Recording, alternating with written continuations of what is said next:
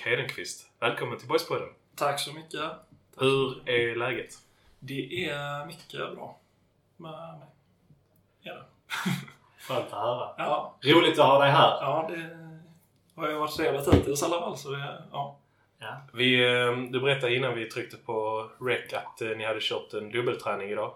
Ja, Hur eh, är status kroppen och sådär? det, den är lite mör. Det var sista 10 minuter på träningen så körde vi lite...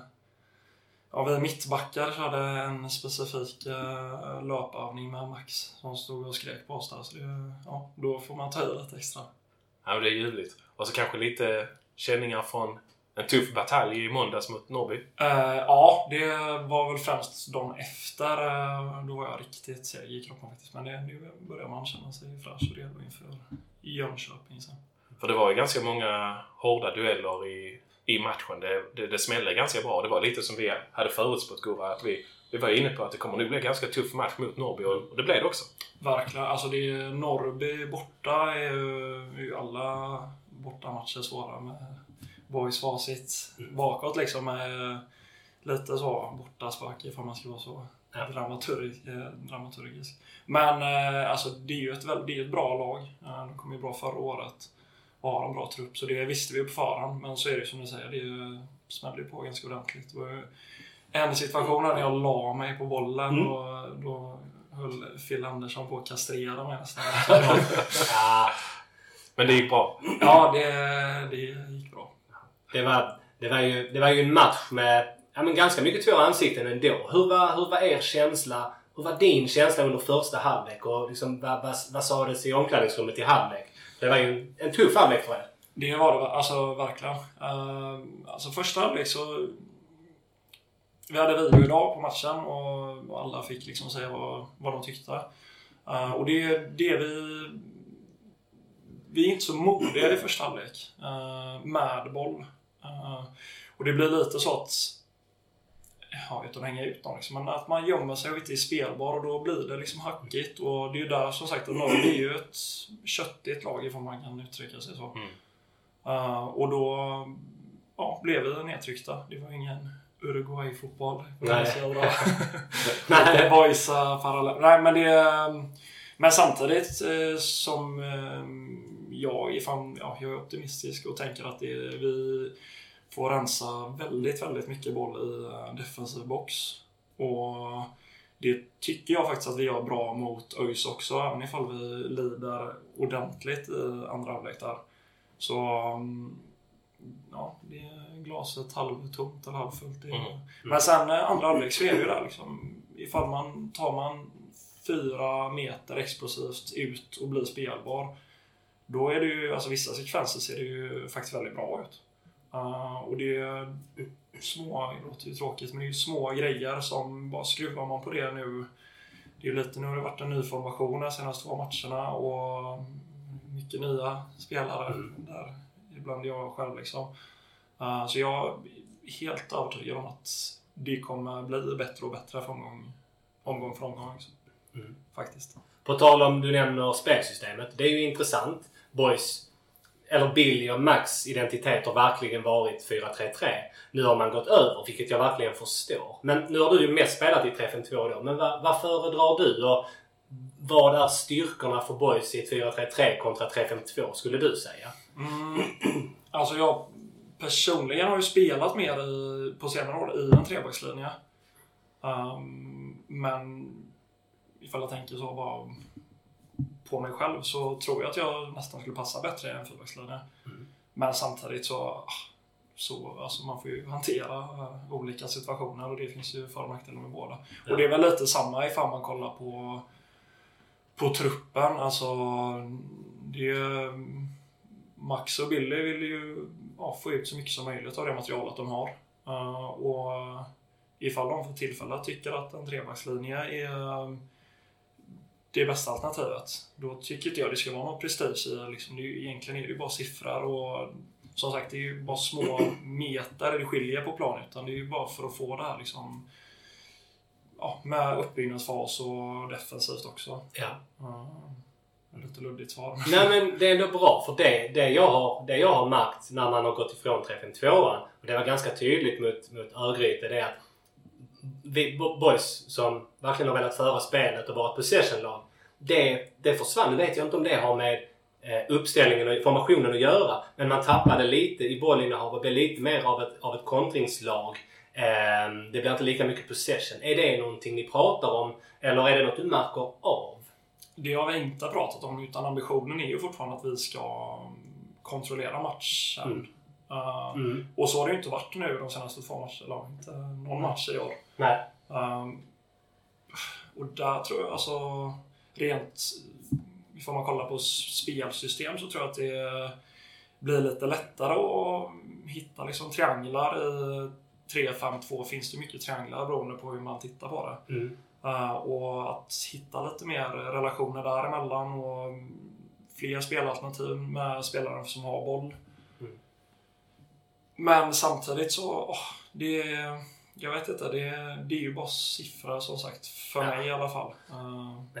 Det, det jag kunde märka mot Örgryte, det var det första matchen jag såg dig från start och det blir ju ja, men lite extra roligt om man, man har något extra öga. Men det jag såg var precis som du beskrev dig när du kom till Boys, att du är en, en spelför mittback och du gillar att driva bollen uppåt och det såg man. Är det en trygghet att ha liksom då ytterback plus två mittbackar som kan täcka? Blir det lite tryggare att våga trycka fram om man skulle tappa bollen i en fembackslinje då i det defensiva? Eller en trebackslinje? Eller hur ser du på det? Jo men så uh, kan det ju vara till en viss del. Uh, Sen är det, det ju, alltså fotboll är ju, det är ju olika situationer som är unika på, alltså uppstår och ibland är det någon som är under isen en dag och så är någon annan åt andra hållet. Mm. Uh, men just att liksom ta fram boll, då blir det ju, i mitt fall nu har jag kommit ut mer åt högerkanten då än vad man gör ifall vi hade spelat i en fyrbackslinje. Uh, så ja, det, det underlättar väl lite. Och så är det just det att som mittback när man spelar trebackslinje är det väldigt viktigt att inte vara rädd för att bryta den här trean bak och kliva med och kliva upp i rygg. Och det trivs jag väldigt bra med. Mm. Ja, det syntes ju väldigt tydligt, särskilt mot Örgryte. Men ja. jag skulle ändå vilja knyta an lite till Norrby-matchen. För att det som vi var inne på, det var ju en match med två ansikten. Uh, och i första halvlek så blev vi ganska hårt tillbakapressade. Vi, vi reder ju ut det, men mm. trots allt. Med nöd näppe. Mm, med nöd och näppe, men ändå en, eh, starkt att göra det liksom. Oh ja. Men sen så blir det ändå en liten eh, förändring i paus. Eh, Edvin lämnar och in kommer Jakob. Och sen strax därefter så får vi, blir vi tvingade till en förändring där Erik måste gå ut. Mm. Erik Persson. Och in kommer Djabic. Och då blir det nästan som att Boys spelar med sex mittfältare. För Djabic sjunker ju betydligt lägre ner. Ja. Nästan i nummer 10 position. Det har vi också pratat om för, för inte alls länge sedan. Eh, jag tyckte att Boys spel, eh, det fanns mer alternativ att rulla boll när eh, vi spelade med sex mittfältare. Var det någonting du, du själv kände i matchen att andra halvlek hade vi lite... Ja men, det hände lite mer? Mm. Ja, alltså det var ju en bättre andra halvlek än första. Det behöver man inte ha sett mycket fotboll för att... Men... Äh, alltså att, det var ju inte så att han droppade ner som en sjätte mittfältare rent krasst, liksom, att det var bestämt och så vidare. Men det är ju det här med ja, lite som vi snackade om på träningen. Att uh, både med liksom wingbacks på kanterna och anfallare, det är ju en avvägning där. Ska jag komma ner och mata och spelbar? Uh, åttorna, alltså de offensiva mittfältarna, hur ska de stå i liksom yttre korridor då ifall man pratar i de termerna? Får man dela upp mm. banan i fyra delar. Eller ska de stanna centralt? Och sen är det ju också till viss del alltså står jag och liksom salar med bollen längst bak, då blir det ju pannkaka av allt. Så det är, och det är ju det här som är lätt, alltså dels att eh, ändra ett spelsystem. Äh, ja, mycket nya liksom, relationer på plan. Det, det tar lite tid att, och, och, och bygga upp. Sen med det sagt så är det ju ja, det är ju inte så att någon, eh, oavsett, nu har vi tagit fyra poäng på de senaste två matcherna. Mm. Vilket är, tycker jag, en styrka i sig. För det handlar ju om att vinna. Uh, men uh, det är ju inte så att vi, ja nu, shit vad grymt det ser ut och allt är frid och fröjd. Absolut inte. Nej. Utan det är, ja, vill mer och kan mer. Men det är också som eh, vi har varit inne på innan, så är glaset halvfullt eller halvtomt liksom. Eh, I mitt fall så tycker jag trots allt att, ja, första halvlek inte särskilt bra. Men om man väljer att se det positiva så jag, jag blir väldigt imponerad över den här inställningen som hela, hela laget visar och kämparandan. För att man fredar sitt mål och, och kommer hem med en poäng. Alltså det, det är som, som jag var inne på, en tuff bortamatch mot ett lag som var nära att gå upp i Allsvenskan. Om man, om man lyckas ändå eh, ta med poäng hem. Jag väljer att se att det är ett steg i rätt riktning jämfört med hur det har sett ut i tidigare matcher. Absolut. Och det håller jag helt med dig om. Och andra halvlek, om man, om man bara tittar på eh, målchanser så är ju, är ju faktiskt vi närmst, eller Boys närmst, med, med Jesper Strids. Eh, var det inte Blicks inlägg? Jo. jo. Som för övrigt kom in och gjorde en jäkla pigg, pigg insats. Det, det är ju jättenära. Och det är ju, det är ju verkligen två olika halvlekar. Där jag tycker Boys är bättre i, i andra halvlek. Eh, så det var ju... Det är man ju glad för. Alltså, det är klart. Man vill... Det här bortaspöket som du säkert känner till att vi inte har vunnit på bortaplan på väldigt länge. Mm. Men denna poängen med tanke på hur tillbakapressade vi ändå var i första halvlek. Känns ändå som en vinst på något jäkla sätt. Är det, är det någonting som... Är det någonting som har, som, liksom, som påverkar er med bortaspelet? Är det en tung känsla inför varje bortamatch? Så att fan nu är det borta igen och nu måste vi vända detta. Eller är det, är det något ni pratar om?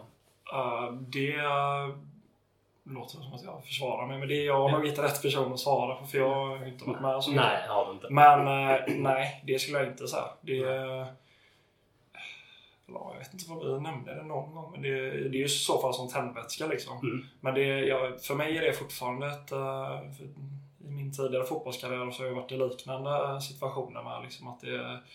Ja, eller det är ju med all fotboll, men att man är sämre borta och bättre hemma och i vissa fall är det ju tvärtom till och med. Och ja, jag vet faktiskt inte varför, varför det är så. Det är för mig lite märkligt. Mm. Men med det så kanske vi ska lägga Norrby-matchen till handlingarna så går vi över på det konceptet som vi brukar göra, nämligen köra en faktaruta.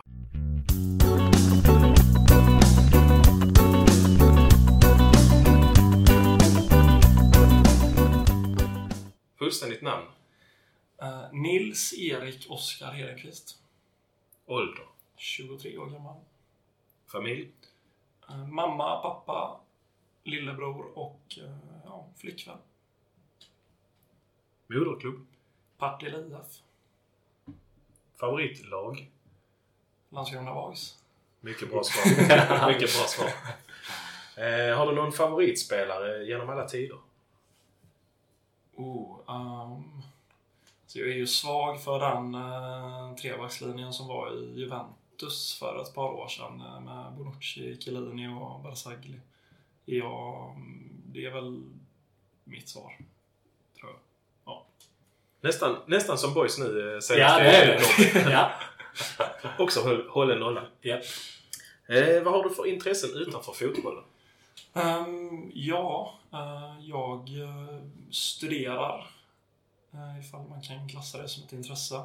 Um, så jag har pluggat ungefär halvvägs på en ekonomiutbildning i, på Handels i Göteborg. Men eh, nu blir det ju på distans då, så jag satte det på is lite och så kommer jag börja med det i höst igen. Mm, sen eh, um, utöver det så... Ja, alltså jag mediterar och kör mycket yoga. Um, är ett väldigt stort intresse och tar upp väldigt mycket tid av mitt dygn. Mm, mm. Och så ja, spenderar mycket tid med den tajta cirkeln i mitt liv. Mina vänner och flickvän och familj. Berätta lite mer om det med yoga, för det, är ju, det, hör man, det hör man inte så många fotbollsspelare som berättar om. Nej, det... Ehm, nu eh, kanske det är de senaste två åren så har jag mer eller mindre mediterat varje morgon. Uh, och det började när jag kanske var 14, 15 där någonstans. Ja, vet jag inte exakt hur jag, mm, det kom till mig men ehm, så testade jag lite och liksom tänkte vad fan är det här rent ut sagt. Men eh, så har det alltid varit med på något konstigt sätt. Eh, just för, ja, man kan ju benämna det på massa olika sätt. Men för mig eh, är det att starta om hjärnan lite, checka ut. Och mm, ja, men lite som när man startar om en dator, typ. Uh, och så på det då så jag börjat köra lite yoga för jag har haft, inte problem, jag har fått kramp väldigt lätt innan eh, i fotbollen och då så testade jag det och så har det funkat. Så det har jag också kört på ett tag. Um, och nu, eh, jag är väldigt uh, svag för att ha tydliga ramar och vanor i mitt liv. Och um, tycker det tillför väldigt, väldigt mycket att meditera och köra yoga. Mm. Jag måste flika in, för det är ju jätteintressant. Men du berättar att du är ganska ung när du börjar meditera. Är det, liksom, hur lärde du dig? Hur mediterar man på rätt sätt? Och hur utvecklar man, hur utvecklar man det? Alltså det är ju det som är det fina då, att det finns liksom inte riktigt något. Det finns ju olika tekniker, men det finns inget rätt sätt, utan det är... Ja, jag är ganska så att när jag gör saker så vill jag bli så bra som möjligt i det, eller liksom utvecklas. Men det här är mer att man går åt andra hållet, kanske man inte säga, men du ska inte, när du gör det ska du inte prestera eller du ska i princip inte göra något utan du ska rent krasst bara andas och fokusera på ingenting. Och det eh, är... Nu har jag blivit ganska bra på det, men det, innan har det varit det absolut svåraste jag har gjort. Och just att det är också ett sätt att öva ens självdisciplin som man kan ta med sig till, till många andra områden i livet. Och där känner jag också att jag har fått ut väldigt mycket av det. Och jag vet inte, det, har ni testat och mediterat någon gång? Nej, nej det har jag inte. Jag har, nej, testat, jag, jag har testat yoga. Eh, jag hade en kund i Lund, Raja Yoga, som eh, ja. och då, ja, men, han ägaren sa ja men du, du och flickvännen får komma och testa. Eh, och det kräver mycket disciplin. Det jag tyckte var jobbigt på den för något år sedan så hade jag en sned nässkiljevägg som gjorde att jag hade jätteproblem att andas genom näsan. Mm. Och det är ju otroligt tufft just med yoga för ofta krävs det du vet, ja, men man ska andas genom näsan och det funkar inte. Så det blir en mer panikkänsla. Mm. Eh, men nu är det ju åtgärdat. Men jag, nej, jag har testat. Men eh, alldeles för lite. Och jag tror att det är ett jätteviktigt verktyg. Jag menar, många har en stressig vardag och jag har själv en jättestressig vardag. Och, alltså, det kan skifta otroligt mycket från dag, alltså under dagarna. Väldigt upp och ner mm. eh, med, med stressnivån. Och jag kan önska ibland att just det du nämner, att kunna så här, starta om och komma ner. För det har jag väldigt svårt för. Mm. Att jag liksom jagar upp mig och sen så blir det väldigt svårt att hitta en ro. Men Erik, eh, hur, lång, hur, lång, hur mycket tid lägger man på en sån här eh, meditation? Uh, ja, det väljer man ju själv lite. Jag uh, brukar ha som minimum att försöka sitta 20 minuter på morgonen. Uh, och lite beroende på vad som händer i livet och perioder så oftast så när det är en lite tuffare period så brukar jag meditera mer och då brukar det kännas som att man gasar ur den svackan snabbare. Um, men sen det... Ifall ni vill ha tips mm. så är det bara att oavsett ifall det är tre minuter eller fem minuter eller tio minuter att bara göra det kontinuerligt uh, och inte tumma för det. För det ställer man sig frågan att som det här med stressig vardag. För det, så, det har jag hamnat i också och då slutar jag meditera och då blir jag ännu mer stressad. Så då är det ju en ond cirkel. Ja. Men just att fem minuter av 24 timmar kan jag faktiskt lägga på att stänga, kasta iväg mobilen, lägga undan allt och bara sätta mig ner och andas. Mm. Faktiskt. Ja, definitivt. Det... Och jag vill inte vara hård här. Nej, men det är, det, det är verkligen ett gott råd och nog ett väldigt gott råd för många. Och det är som du säger, det är, det är ju en tid man har möjlighet att investera. Och sen tror jag det är lätt att om man liksom inte har testat att man tänker att nej men hur skulle det hjälpa mig? Och så bara liksom lunkar man vidare. Ja, men och, och, Nej, jag... Men det är inte så att man måste ha sådana tygbyxor och nio nej, statyer. nej, men precis. Det, det är inte så att... Nej. Många har nog, eh, nej, men många har nog, målar nog upp en bild ja, när man tänker absolut. Det är, ja. absolut. Ja, men det är bra. Jag ska prova. Det säger jag. Ja, gör, gör det Gurra. Ja. eh, vi går vidare i frågelådan. Vi testar... Um, nämn en person utanför din familj som har betytt extra mycket för dig. Antingen fotbollsmässigt eller i det privata livet. Mm. Utanför familjen.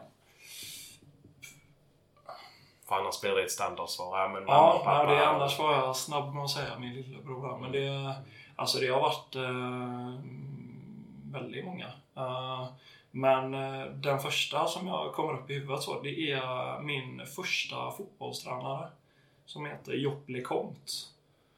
Som var då i min moderklubb Partille IF och är en sån fantastisk människa som jag vet inte, han har varit tränare i 50-60 år nästan. Han kom som eh, flykting från andra världskriget, så han är holländare i grunden. Och har tränat ja, fruktansvärt mycket barn um, genom åren. Och bland annat då tagit fram, tagit fram en, tränat Kim Källström när han var knatte. Vi kommer från samma klubb. Och ett flertal både superettan-spelare och allsvenska spelare. Uh, och han, uh, ja, utöver att man fick en fantastisk fotbollsutbildning när man var så pass ung, så är det just det här med disciplin. Uh, det var, han var stenhård redan i tidig ålder och det, det var inte så att alla gillade det, men för mig var det, när man blickar tillbaka, så är jag väldigt, väldigt tacksam över att vi hade han som ledare. På vilket sätt märkte man av det här med disciplinen som du nämnde? Ja, det var att man har fokus. När man är på en fotbollsträning så är man inte, oavsett ifall man är liksom sju, så är man inte där för att skoja och leka med vattenflaskor eller inte stå i, ehm, alltså som en sån sak som att bara stå i led och tacka och alltså de här grunderna som jag tror är väldigt nyttiga att ha med sig.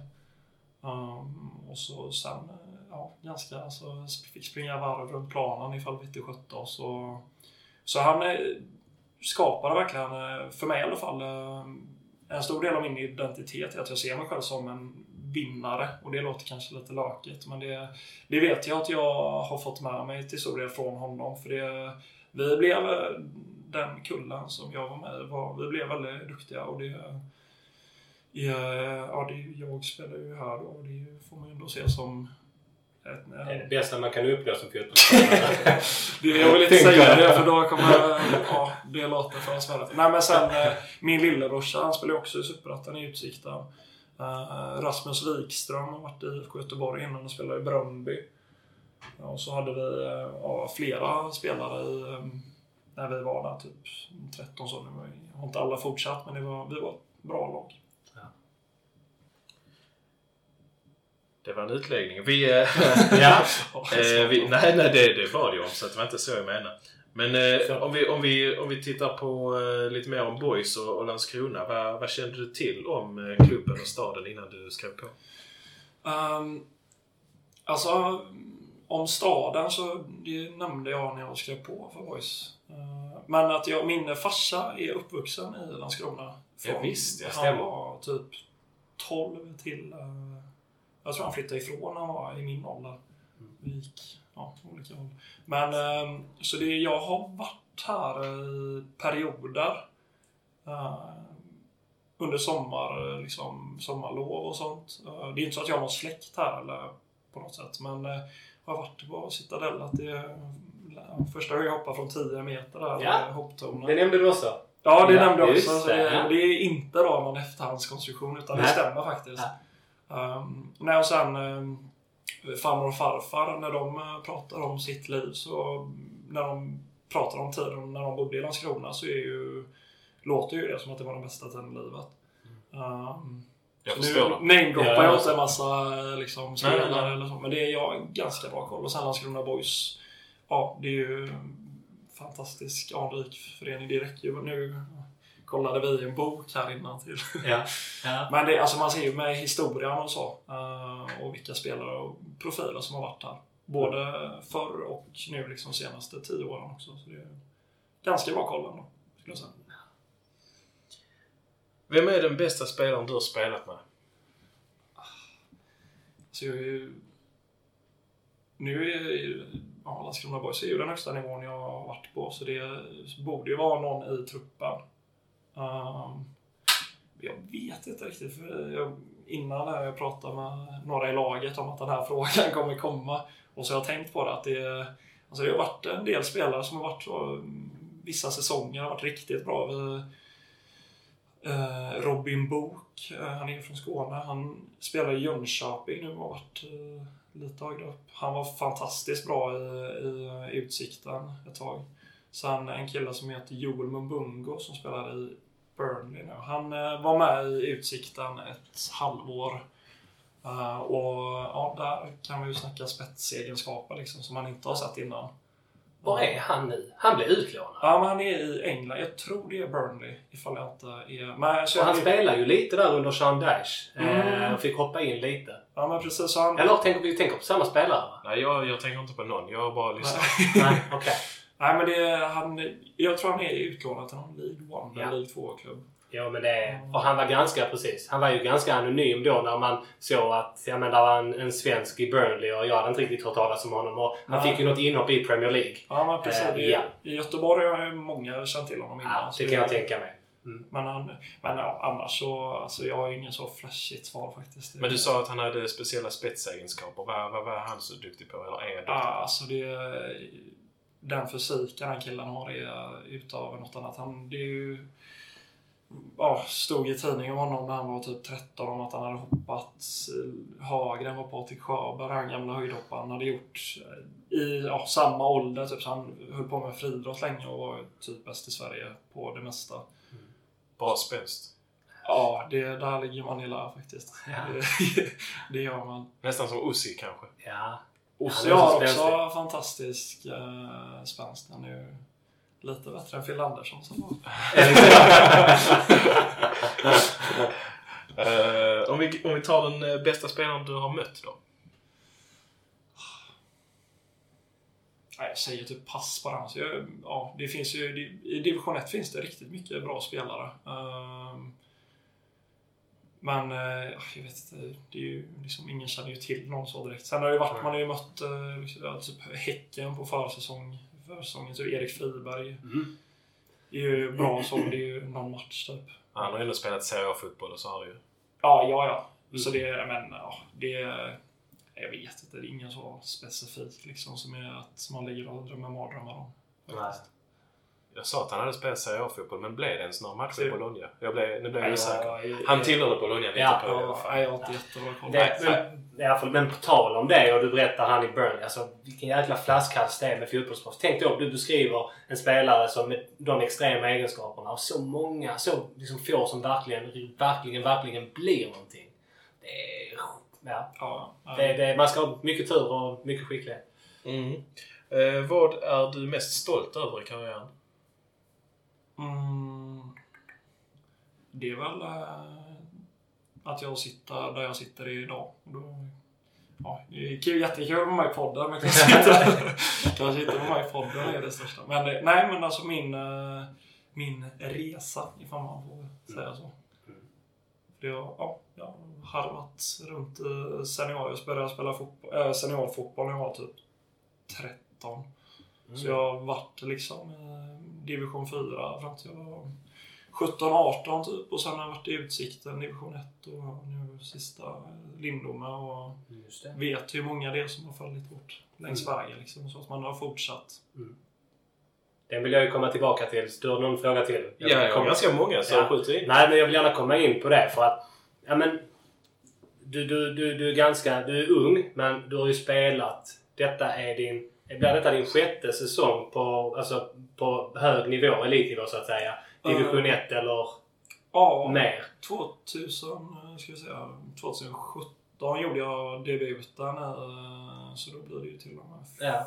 Ja, något sånt. Mm, ja. Men, men, ja. Mm. men 85 då, liksom seriematcher, 6 mål, 20 gula, 1 rött. Det, det, är ett ganska starkt CV för att vara så ung. Eh, tycker jag. Vad, vad krävs för att kunna hålla uppe det i så tidig ålder och mittback som ofta krävs lite rutin för att gå in och, och spela. Vad har gjort att du har klarat det så väl? Mm. Svårt att svara på sådana specifika... Alltså det är väl helheten. Det har ju gått, eh, alltså gått upp och ner så har jag varit eh, för ja, fyra, tre, fyra år sedan så hade jag en liten skada som eh, en liten fraktur i foten så då var jag borta lite. Eh, när jag visste att, liksom, att jag ändå är med och typ har en startplats. Um, och sen, alltså det är ju... ja, spela i division 1 är ju inte jätteglamoröst. Är det inte. Men det är, som sagt, jag är ju ung och det är, ambitionen har hela tiden varit att ta, eh, alltså kunna leva på fotboll. Uh, och gärna studera vid sidan av. Uh, och det kan man ju göra när man är i min ålder. Liksom. Mm. Um, Vilken är din sämsta stund på fotbollsplanen? Har du varit med om kanske någon extra tung förlust eller om det kanske är någon skada? Ja, eller? alltså... Ja, det är den skadan jag snackade om lite där. Det var ju inget stort. Jag var borta i typ tre, fyra månader. Så det var ju... Ja, sätter man det i perspektiv till andra så är ju inte det någonting. Men det är väl eh, perioder där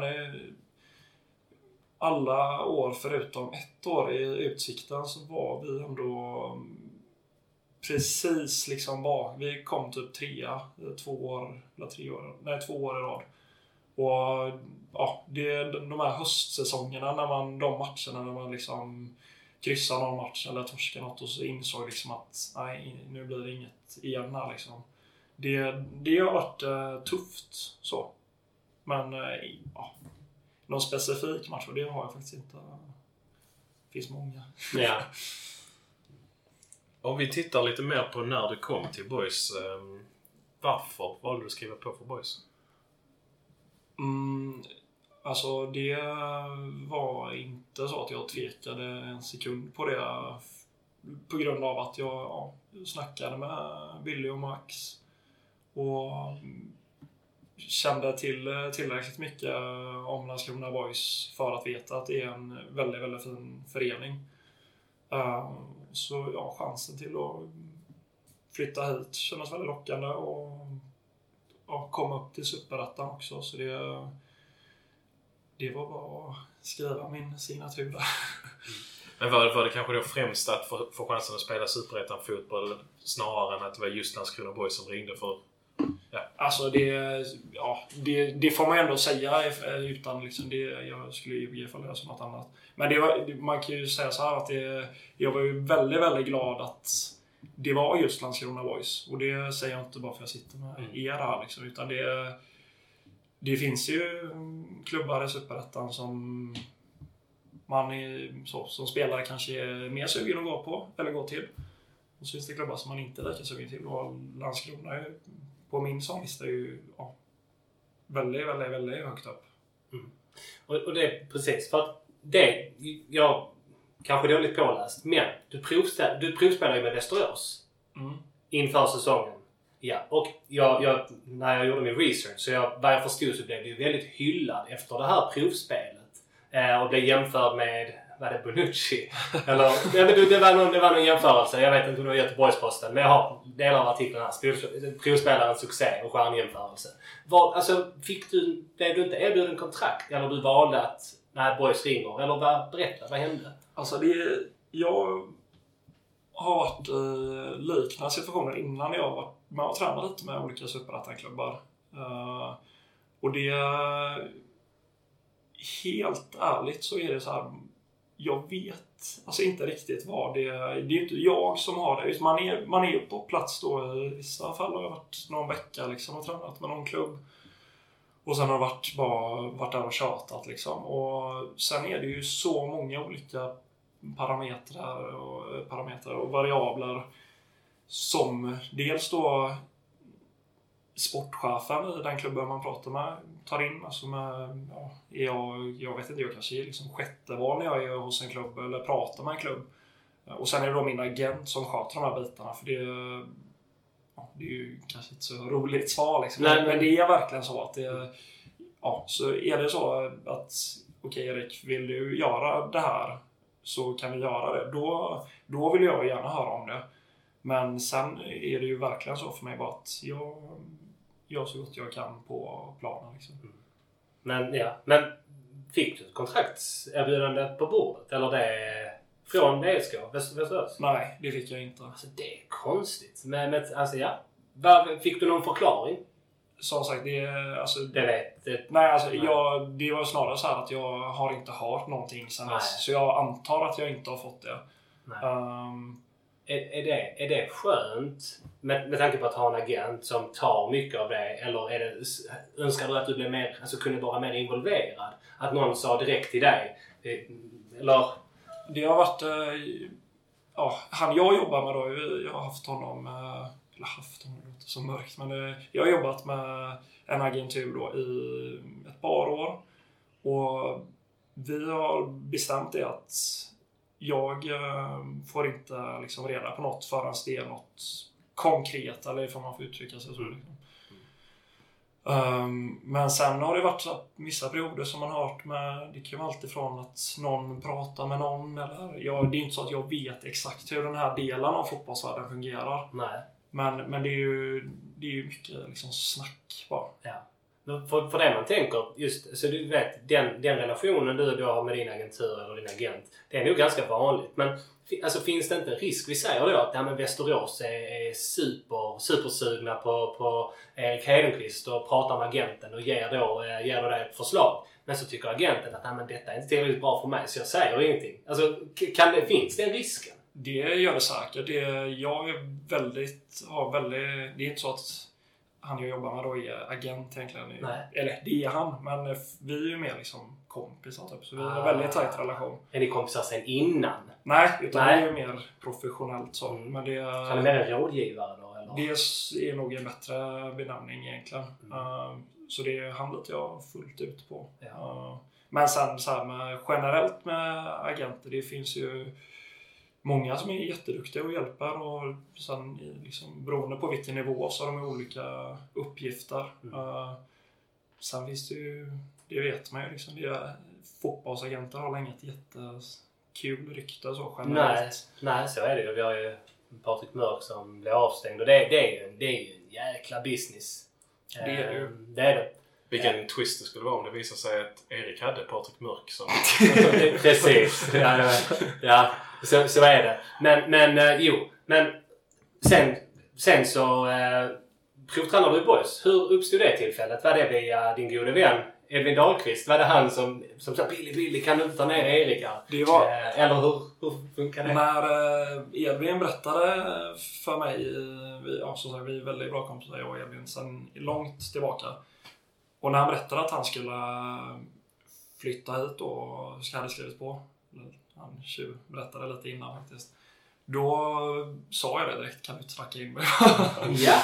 ja, nej men just att det... Um, lite så, då, under de veckorna därefter så när man pratade, när jag och Emil snackade om det liksom, så var man ju positivt avundsjuk på honom. Liksom, att shit, vad, vilken perfekt lösning på så många sätt. Uh, med Landskrona Boys i och med att det återigen och låter krystat. Men det är ju en väldigt, väldigt fin förening på så många olika sätt. Mm. Uh, och så sen när den chansen uppstod för mig då så blev det ju fick man gå igenom samma tankar som man hade gjort med Elin. Liksom. Så det var ju ja, så ja, Hur gick det egentligen till då, då de dagarna när det, när det verkligen blev uh, konkret? Då, som...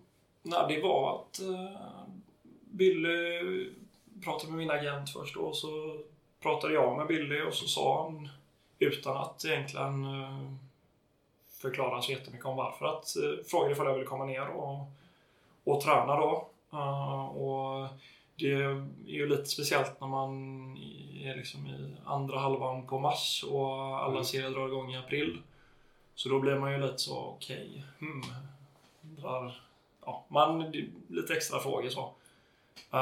Men sen så ja, körde han, jag vet att han har gjort det med många andra spelare. Liksom, kör igenom en typ powerpoint och så är det lite så anställningsintervju i fotbollsvärlden. Mm. Um, så vet jag inte, det kan ju vara så. Det är ju inte så att jag och Billy har pratat om det efter. Att det, han kanske bara vill kolla så att jag är helt bakom flötet i huvudet liksom och världens skitstövel.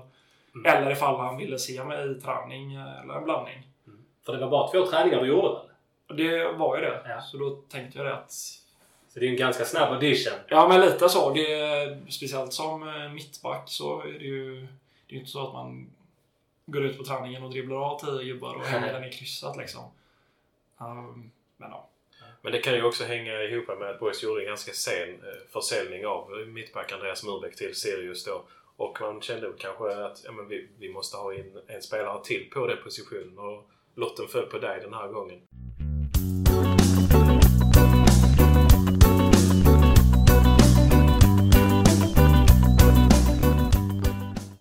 Själva målsättningen med din tid i Landskrona Boys? Alltså min personliga... Personliga målsättning? Det är att utvecklas som eh, person och fotbollsspelare. Och var ser du dig själv när, eh, om två år? Om två år, då...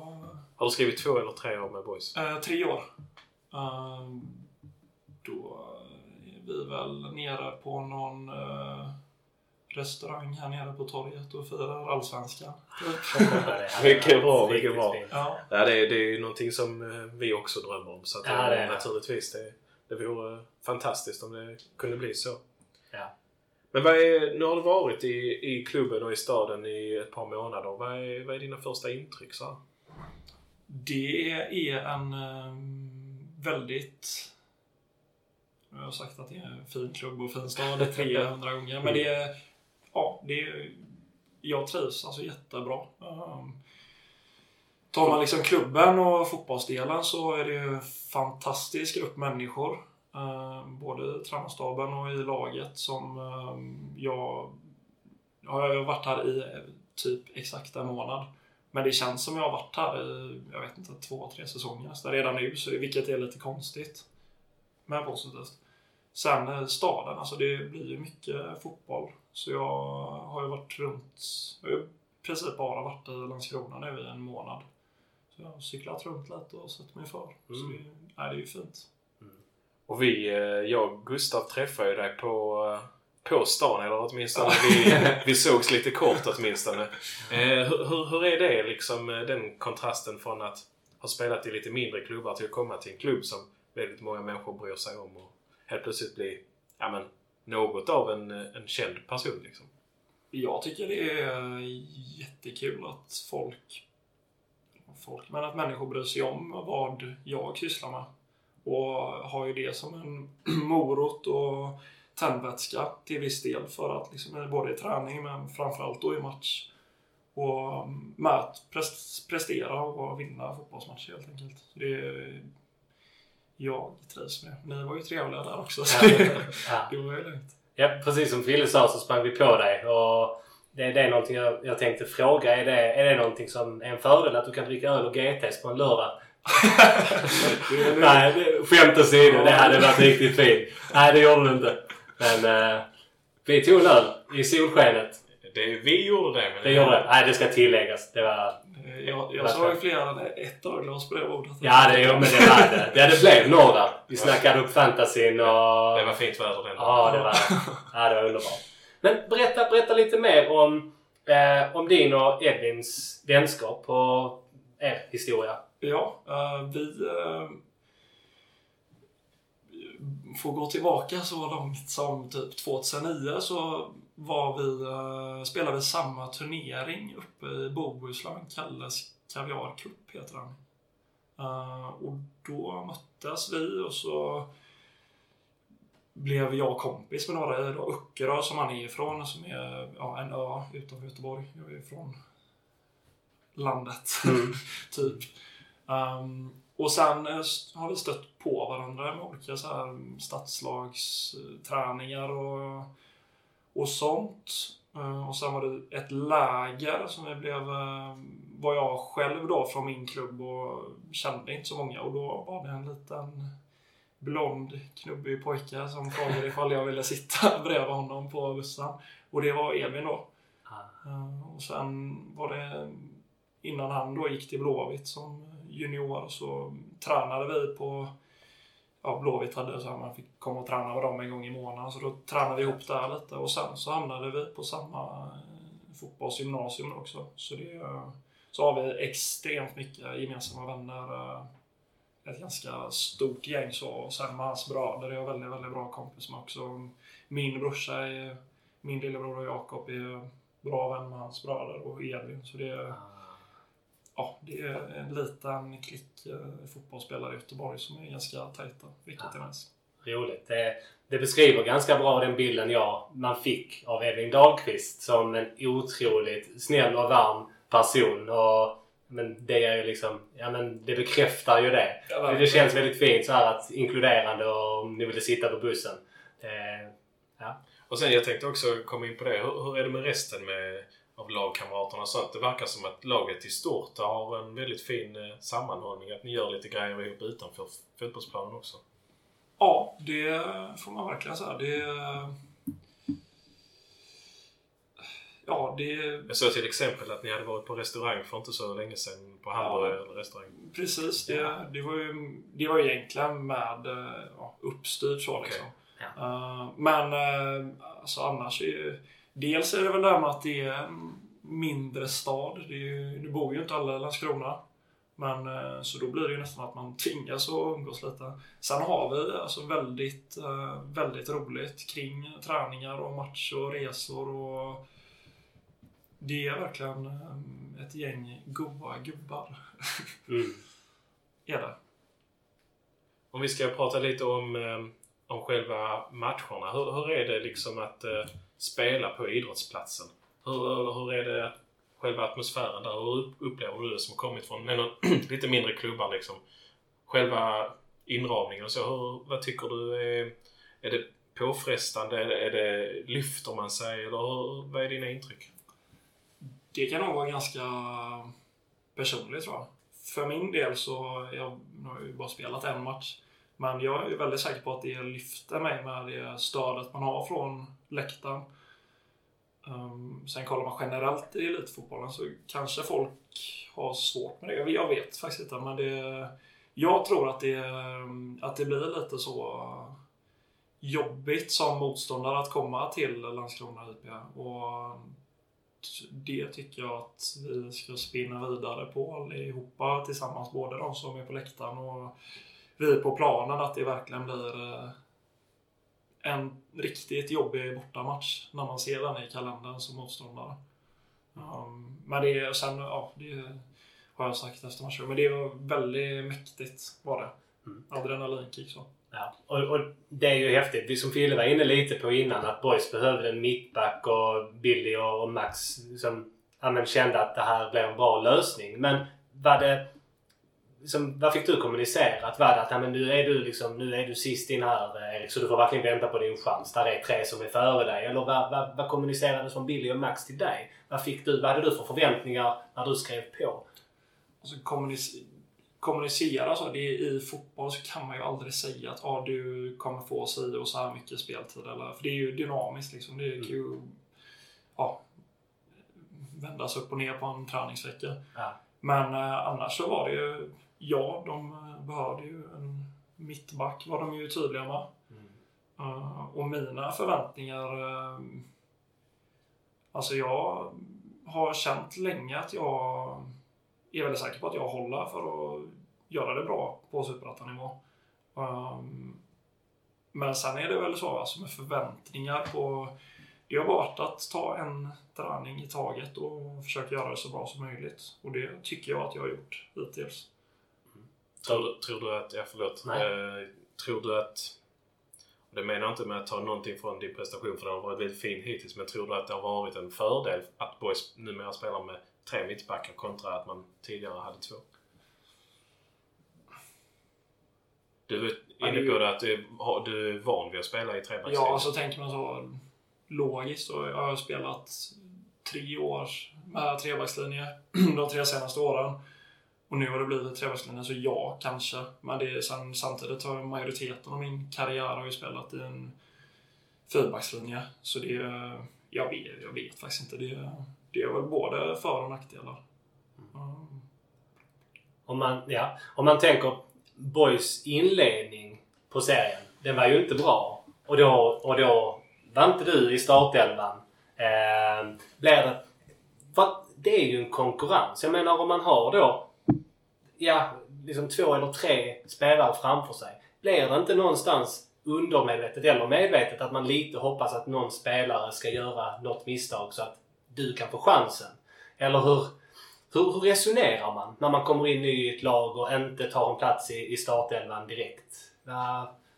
återigen väldigt personlig tror jag. Mm. Det finns ja, åt båda hållen ganska starka åsikter kring det. Men jag resonerar i alla fall så kring konkurrens oavsett om det är fotboll eller något annat. Att det, jag, fokuserar jag bara på att göra mitt tillräckligt bra så visar jag att jag förtjänar någonting. Uh, för hamnar man i det, den fällan att man går runt och är liksom missgynnsam mot andra mm. eller ja, vill att liksom sitter och myser på bänken när man mm när det går, alltså då är det går in en prilla när man släpper in ett mål. Ja, då är man väldigt, väldigt snett på det. Ja. Uh, så det, nej, det kan verkligen... Och jag, jag tror det är jäkligt... Där är, det är ju liksom från individ till individ och uppväxt och erfarenheter och allting. Men lite det du berättar att du, ja men med din gamla tränare, att du kanske dels har det i dig men har blivit lite formad till en vinnare. Och har man, och, du, och det är ju tydligt att du tror på dig själv. Och det måste man ju göra på denna nivån. Och det är ju uppenbart att, eh, ja men när du väl fick chansen, den tog du ju riktigt ordentligt. Eh, och gör ju en supermatch i, mot Örgryte. Alltså, den bilden som hade målats upp av dig på förhand och som du även själv hade så att men du, du är en spelför mittback och gillar att driva bollen framåt. Man förstod ju du är lång och stor och reslig och så att du skulle vara tuff i duellspelet. Men även de andra egenskaperna. Och det infriades ju. Eh, vad, vad, tyckte du själv om din, ja din riktiga, det var ju några minuter mot Skövde. Men vad, vad, vad, vad var din känsla efter matchen, ja inför matchen, när du fick reda på att ja, Erik du ska starta och sen även efter och under matchen? Nej men det var svinkul att se att man var med i startelvan. Ehm, men eh, som sagt, alltså det kanske låter så. Men jag, jag, är väldigt säker på att jag kan tillföra värde och nytta till Landskrona Boys. Det har vi sett.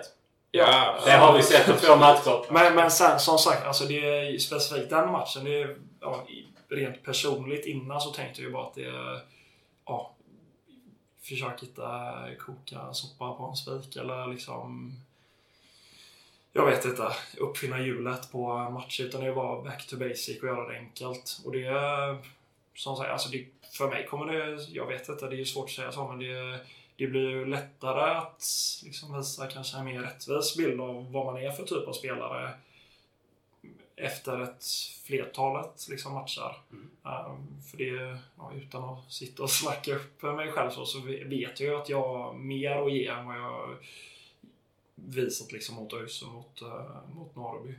Så det är ja, det, det roligast, absolut roligast var ju att vi vann hemma. Mm. Det är det, det ja, tillbaka till den frågan om roligaste stunden på en fotbollskarriär. Det är nog, det är nog den eh, matchen eh, hittills faktiskt. Det, det var skitkul att vinna.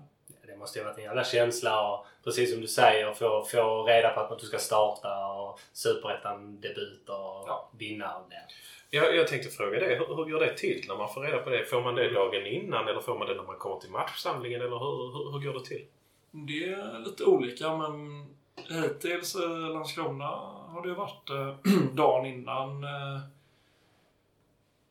ja, dagen innan så har vi fått reda på det. Sen är det ju lite så, eh, där har ju olika tränare olika upplägg men att man tränar ju under veckan och då kanske man förstår lite mm. åt vilket håll det går åt. Och sen en träning så kan det ju vara väldigt blandat. Typ två dagar innan träning så det, det är väl lite, beror på vad man har för ledarskap och hur det ser ut i truppen lite så. Mm. Jag tror att vi ska börja nöja oss med eh, den här intervjun som vi har eh, haft här med Erik. Så vi vill eh, säga stort tack för att du tog dig tid att vara med ja. i Boyspodden. Tack så mycket för att jag fick med. Och så avslutar vi som vanligt med att säga Heja Boys! Heja Boys! Du kan lita dig tillbaka Du kan drömma lite grann Som om Gud var lika randig Han som sinne din sida Dröm om röken från Olympia Om hela skiten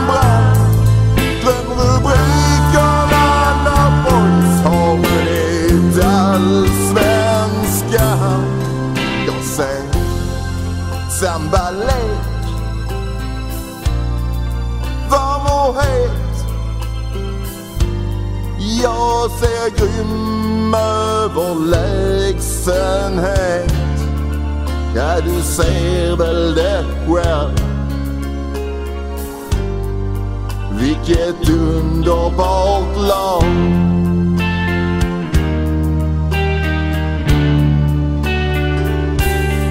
Ja, du ser väl det själv